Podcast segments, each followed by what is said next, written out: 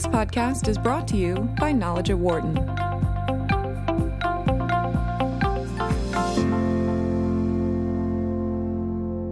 The banking and finance sectors had pretty good 2017s in terms of finding more wealth. The quarterly reports of big banks and other members of the finance sector were one of the reasons why the markets have skyrocketed in the last 12 months. But we've also seen the banking sector continue to trip itself up with various misdeeds. In the last year, it felt like Wells Fargo and UBS were leading that parade. So, what should we expect from banking and finance this year, especially with the implementation of the tax bill? Peter Conti Brown Brown is an assistant professor. David Zaring is an associate professor, both in the Department of Legal Studies and Business Ethics here at the Wharton School, and they join me here in studio. Peter, David, great seeing you. Thank you for coming in. Great to be here. Thank you both. Uh, so, what was your reaction when you look back at 2017 with banking and finance? David, start with you. Uh, well, I think it was a great year for banks generally, um, and it's a year where basically, I think they uh, did very well in anticipation of deregulation that hasn't really happened yet. So they got something out of the tax bill, uh, but um, of course, that uh, is only now beginning to go into effect. And there's, uh, I think, a sense that maybe there'll be legislation on the Hill that'll pass this year um, and a lighter touch by regulators over banks that may be beginning to happen as we speak. Um, but in some ways, it was a year that was good, but it was a good year because they were hopeful about the future rather than, I think, anything that immediately uh, affected them as far as the way they were overseen by the government. Peter? We've seen during the Obama administration, we saw a lot of uh, you know the banking industry and banking lobbies interests expressed through the House Republicans and the various versions of their kind of repeal Dodd Frank or, or amend Dodd Frank. What we saw in 2017 was a lot more uh, specificity about what these things would look like, and that happened both at a, the legislative front. The House passed what some have called the Choice Act 2.0, the second version of their massive Dodd Frank overhaul. Uh, that's still pending in the Senate. But what we've seen in the Senate, too, is a pretty dramatic uh, proposal with some bipartisan buy in to redo the way that we uh, regulate uh, uh, big banks, but not the biggest banks. That's, right. a, that's a pretty dramatic walkback of, uh, of the main uh, the main move in, in Dodd Frank, and banks uh, seem to be cheering uh, that move. That's on the legislative front. From regulation, we see a lot of sympathy coming from the Trump Treasury. They've issued reports uh, analyzing basically every aspect of the of the financial system, but especially the way that the Trump administration will differ from the Obama administration, the way they regulate systemic risk, which is something that banks uh, have squawked about uh, uh, in the in the decade since the uh, the financial crisis, and now it seems that they've got some sympathetic ears in Washington. What do you think is the future of Dodd Frank?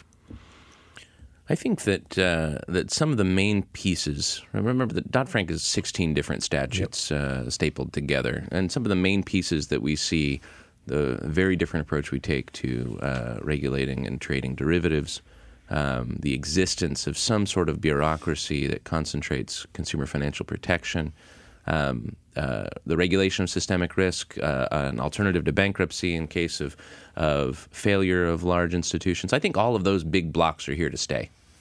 Um, how we do it, though, I think will be will be radically changed. David.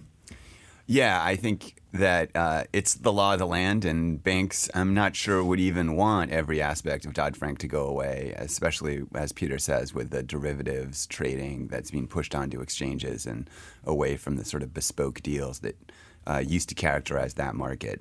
Um, as far as the statute itself goes, I think the the the bleeding edge may be what happens with the Volcker rule. So that was a rule that pushed uh, propriety trading desks off um, away from uh, banks, um, and banks largely complied, I think, with the Volcker rule, but they found compliance to be uh, demanding, um, and uh, so uh, there seems to be people on both sides of the aisle who are talking about uh, alleviating the Volcker rules regulatory burdens, especially for sort of smaller banks. Um, but as Peter says, they may not be in the end that small to be able to take advantage of what's being mooted as. Um, uh, as a rollback of that particular provision, which sort of turned banks away from trading on their own account. So they were uh, uh, they had to be middlemen in the financial markets rather than sort of gamblers with their own stake, and that that was the idea behind it. Peter?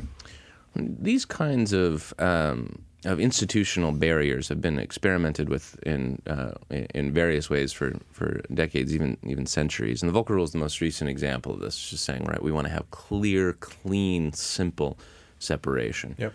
Um, and it just hasn't been that way. Even Volcker himself wasn't pleased with the uh, with the complexity of the uh, of the implementation. And these definitional exercises, in part, it's just really difficult to define. Well, what constitutes trading on your own account versus acting on behalf of a client, right?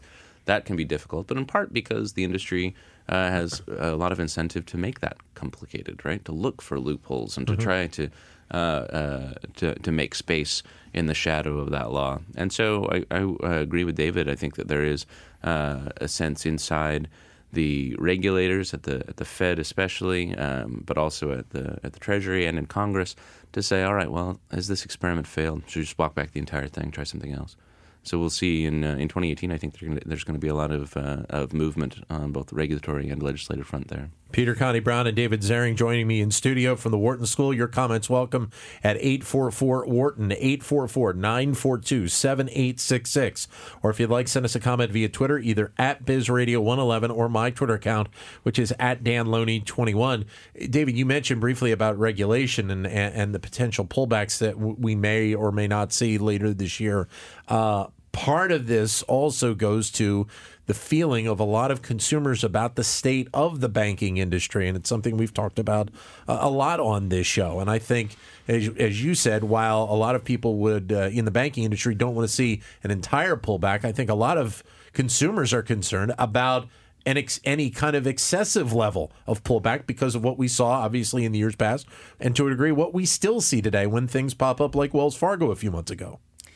Yeah, it definitely looks like the current regulatory, uh, you know, the people in place are less interested in that kind of consumer protection mission than they might have been in uh, the prior administration. So uh, it's something that I think is a little scary for consumers because all of a sudden they're going to feel a little bit more like they're on their own. You know, one of the great things about uh, America's banking system is that you've generally, and I'm not saying that this is no longer the case, you've been able to really trust that when you put your money into a, a bank, that it's going to be safe, it's going to be protected by deposit insurance, yeah. and you know, hopefully you've had a sense that your banker is sort of working on your behalf. And I think a lot of that sort of confidence has been undone by the Wells Fargo scandal and scandals like it uh, about, you know, the way banks and, and other financial intermediaries, student loans, auto loan providers have treated consumers. And I think we're going to see a lot less appetite uh, by the um, by the, the banking regulators and especially the CFPB, the Consumer Financial Protection Bureau, which which in theory is the sort of lead agency, the federal agency on on on, on taking a stand against these sorts of sharp practices. I think we're going to see less action out of them. Um, there's currently a fight over who's going to be the next CFPB head, but um, yeah. you know what I've seen, the names mooted uh, are people who who really I think want to take the that agency in a deregulatory direction, and and for consumers it's going to be a little bit more buyer beware than it used to be. Peter.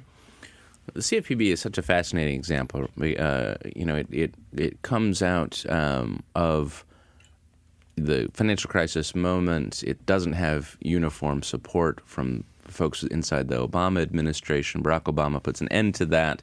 Uh, Larry Summers gets on board, and eventually Dodd Frank, its actual name is the Wall Street Reform and Consumer Protection Act, right? So yeah. half of the of the tagline is about consumer protection. Um, and, and what the CFPB is showing is that in any discussion about financial reform, we've got to remember it's a three-legged stool right? There's legislation, there's regulation, there's supervision. What we mean by supervision are the discretionary decisions that the uh, that the bureaucracy will make with respect to individual institutions. And that they don't need anything really. They just they can they follow their own uh, uh, their own worldview. Personnel mm-hmm. is policy. CFPB, as David said, I think is the ripest for that kind of dramatic change. We're already seeing it with Mick Mulvaney, who's the who's uh, Trump's budget director, who's also uh, uh, acting as interim director. So far, courts have upheld his position there, and he's re, literally rewritten the CFPB's mission on its website to say, well, this isn't so much about consumer financial protection; it's about uh, making markets competitive, right, and, yeah. uh, and encouraging people to, to do their thing, which is very consistent with what House Republicans have been asking for. Uh, indeed, they re- they want to rename it the CFPB. What is it? The um, Consumer Financial Opportunity Commission or something like that. um, and to really just pivot away from this Elizabeth Warren idea of of banning or restricting sharp practices that consumers are not going to be aware of uh, when they're dealing with their banks. How do you think that, that, that the banking sector and, and finance are feeling going into 2018 because of the tax bill, David? I think they're feeling pretty good. I guess uh, some of our large banks had to book uh, paper losses Yeah. because they had, um, you know, uh, they had uh, uh, uh, tax advantages that they had to sort of mark down, and so um, that uh, led to some short-term bad news, I guess, uh, in some of the recent earning announcements. But um, you know, the fact is, uh, the the tax bill looks like it's going to ben- benefit them greatly, and um, uh, probably that's one of the reasons why bank stocks have done so well. And uh, you know, I think they're going to be very enthusiastic about seeing the way it's implemented, and um, uh, you know, not just for them. I think uh, they they think that their clients may be bringing money back home. So to the extent that they're uh, engaged in investment banking, they're trying to find deals for Right. uh, corporations. It could be the case that those corporations will have money to spend, and they may spend it on acquisitions. That means fees for bankers. Um, so I think. Uh, I think they're going to be pretty excited about the prospects in 2018 as far as that goes, and I think some of that uh, will be tax driven. which is goes to Peter and something that we were talking about before we went on the air. The fact that Apple is obviously uh, already made the announcement that they are going to be bringing back a lot of money, and obviously that at some level is going to be a benefit for the banking sector. Yeah, sure. In some in some way, I mean, one one dark cloud on the horizon is that the um, consistently good returns that we've seen, the and the low volatility is always bad for uh, parts of banks' businesses that rely on clients to hire them for creating new instruments or using other instruments for hedging their risks. Yeah. When clients don't see risks, they just see low volatility. Uh, they need less banks to structure their investment portfolio. And so you've seen those divisions hammered by this period of relatively low volatility in the stock market. So uh, uh, increased volatility for that part of the business will be good. Uh, increased volatility sometimes means uh, a major stock sell off, which can lead to recession or be associated with recession, in which case it's not good for. Uh, for Yeah. bank stock, so that, that that navigating that complexity, a desire, in some sense, to have clients do more to uh, uh, to hedge their bets and to to structure their portfolios differently, uh, offset by a desire to keep on riding this bull market as far as it will go, I think is part of the, the bank's investment strategy. But what we see here in the Trump administration, right, is that, and we've talked about this before on the show, is that what looked one year ago like uh, uh, economic policy incoherence, the Gary Cohn, Steven Mnuchin side versus the Steve Bannon, Steve Miller side, Yeah. right? That that's largely been lost uh, entirely on the Bannon Miller side.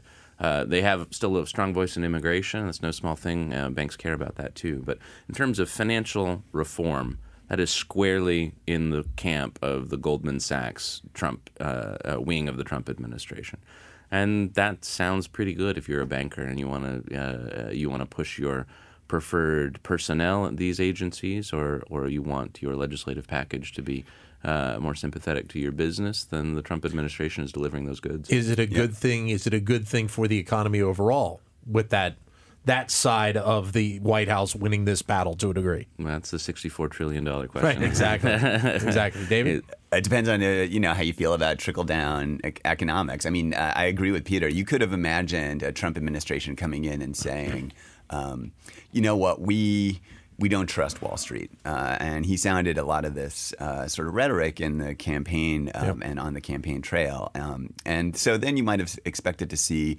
a sort of regulatory strategy, which might have been particularly sensitive to the needs and interests of community banks, uh, Right. who often. Um, uh, feel that they uh, get the short end of the regulatory stick and that um, uh, the big banks on Wall Street really benefit from the way that uh, banking regulations conducted. And I think the way that the Trump administration has enforced its rules and gone about the regulations it's gone about has indicated no particular interest in the needs or interests of community bankers. Um, it hasn't been opposed to them, but Yeah. um, it's certainly everything that they've done has uh, been great for the really largest banks. Um, and uh, not um, uh, particularly great yet for community banks. Though then again, you know, we talked about the Volcker rule and whether it might go away. If it goes away, um, uh, it's most likely to go away for those smaller banks, and that'll be that'll be something they can celebrate. Um, but um, I agree with Peter that um, in general, mm-hmm. Um, uh, the way the big versus small banks uh, divide um, uh, could have gone is not the way that it did go, and, and that Wall Street is, I think, found a lot to like about um, Trump era bank regulation. What about the the, the path uh, of the Federal Reserve and all of this with Jerome Powell? What how how does that piece to this play play in here?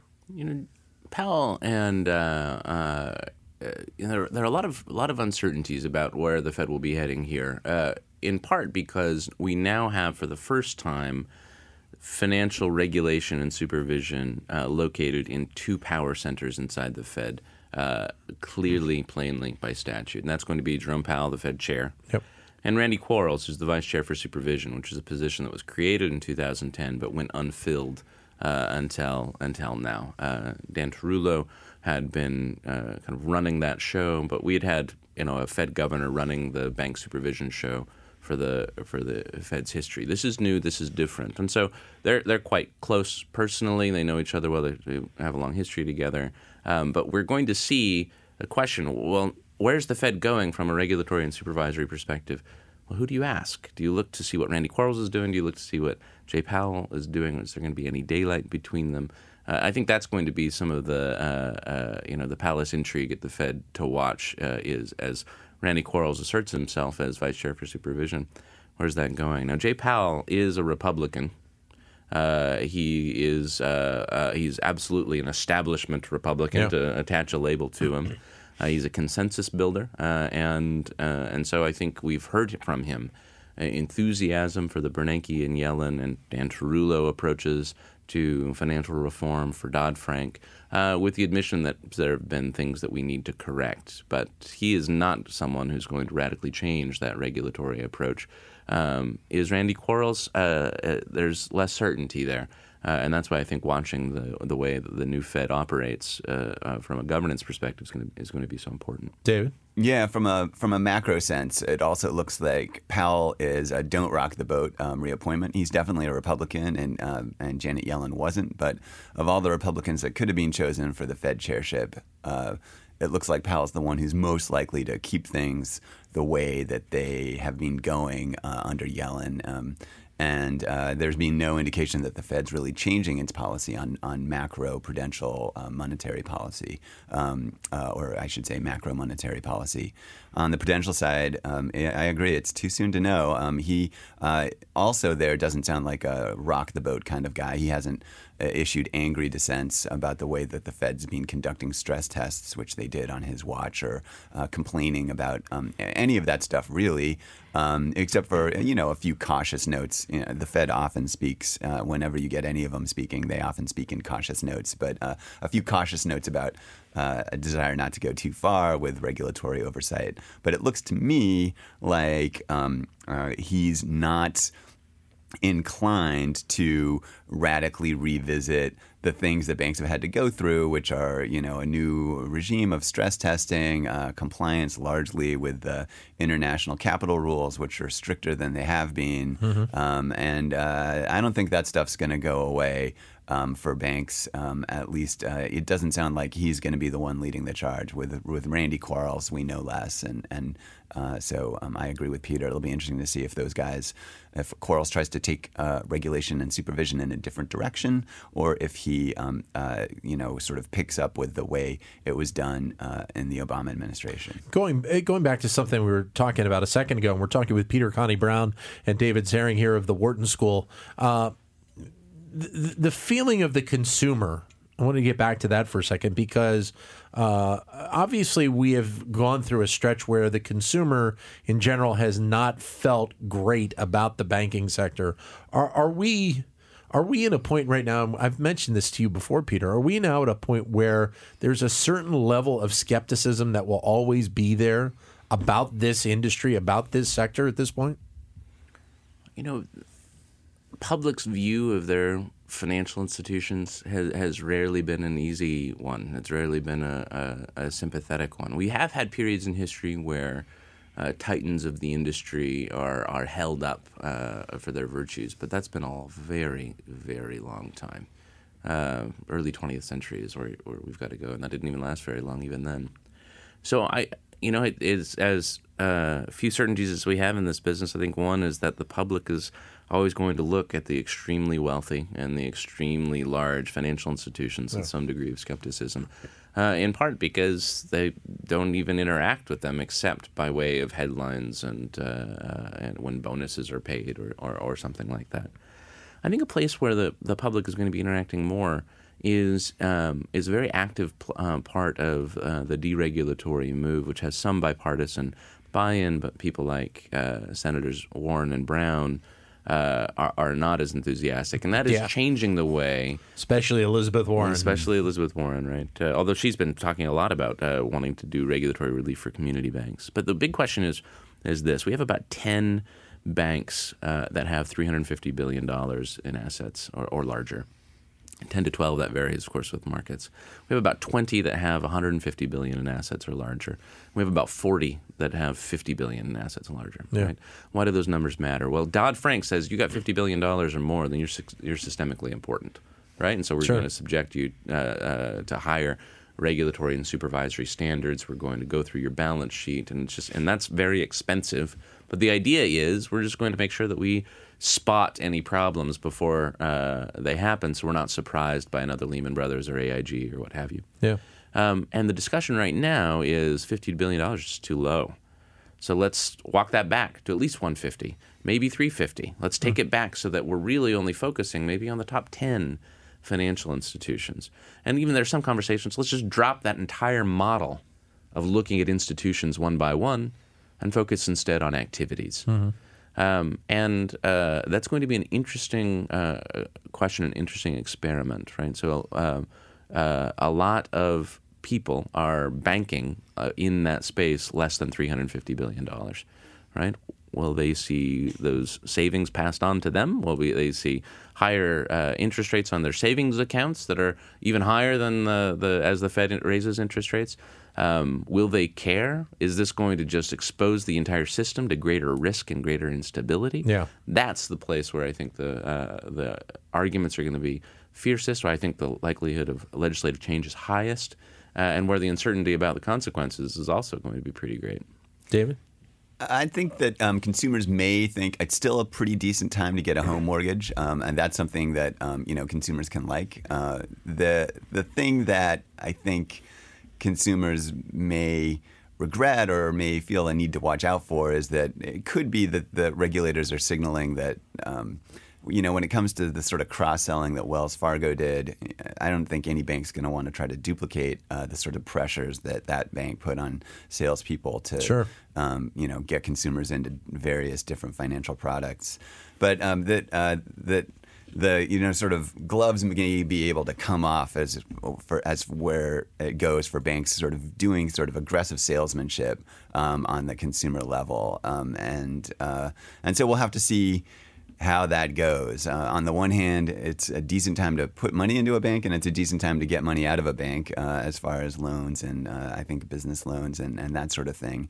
Um, uh, uh, so so that's something that makes the consumer experience happy. Um, but uh, it could be that um, the look and feel of um, you know being asked to open up a credit card account or a, a, you know take out another loan or to do a HELOC or to, to constantly be pestered about new sort of financial activities you can engage in. It could be that that's going to go up and up, and so consumers are going to have to, you know, take some care when they think about their, uh, you know, their banker is, you know, this guy is not a trusted advisor necessarily, but yeah. um, somebody who's trying to, uh, you know, sell me as, as much as he can. But it, it is still interesting that that we we do see instances of things pop up like Wells Fargo and Equifax, you know, and and, and I think for for uh, and I'm in this mindset too. It, it still really shocks me, and, and, I don't know if it necessarily shocks the both of you following the industry as much as you do. But when you see something like Equifax happen, I know it, it you know it's a little bit of a different angle,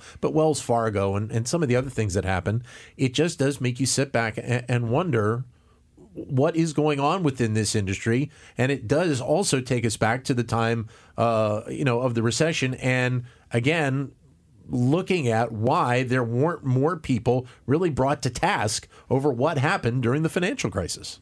One thing that uh, I'll, I'll just say briefly, I, you know, I've been shocked with Equifax is that banks spend a lot of time worrying about cyber attacks. Yeah. And uh, nonetheless, uh, you know, here's an important part of our financial infrastructure that seems like it spent no time worrying about it. Yeah. And that's the part that got found out. And, uh, you know, that kind of thing is just terrifying.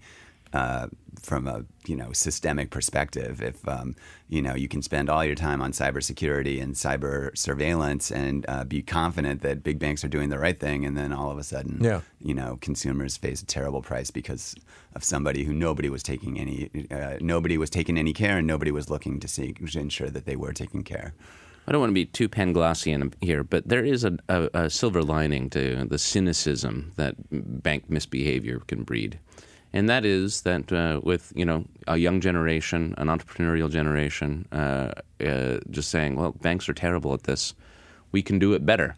Uh, I was just reading about something yesterday where there's some sort of uh, innovation on a lending club uh, intermediary where they're trying to say, you know what, through a combination of advertising and then and targeting small banks, we're going to be able to offer an online only, no ATM savings account that's going to be at three percent interest. Right. Yeah. I just saw this yesterday. Yeah. I'm a little bit skeptical about how that business model sustains itself, but the uh, you know they're going live. The fintech tech space, if we define fintech as financial innovation providing banking-like services outside of traditional financial institutions, Right.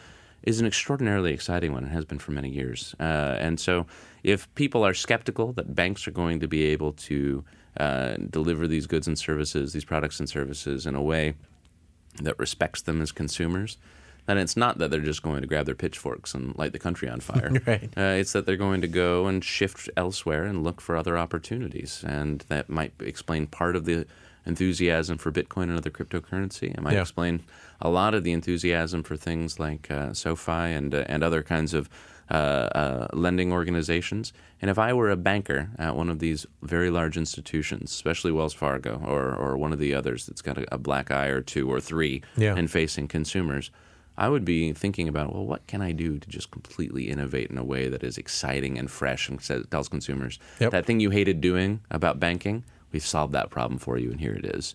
And banks are doing that. So I think that that cynicism uh, feeds an entrepreneurial cycle uh, that we're seeing, and I, think I expect we'll see more of. Great seeing you both. Thank you for coming in. Thank you. All the best. Pleasure. David Zaring, Peter Conti Brown here at the Wharton School. For more insight from Knowledge at Wharton, please visit knowledge.wharton.upenn.edu.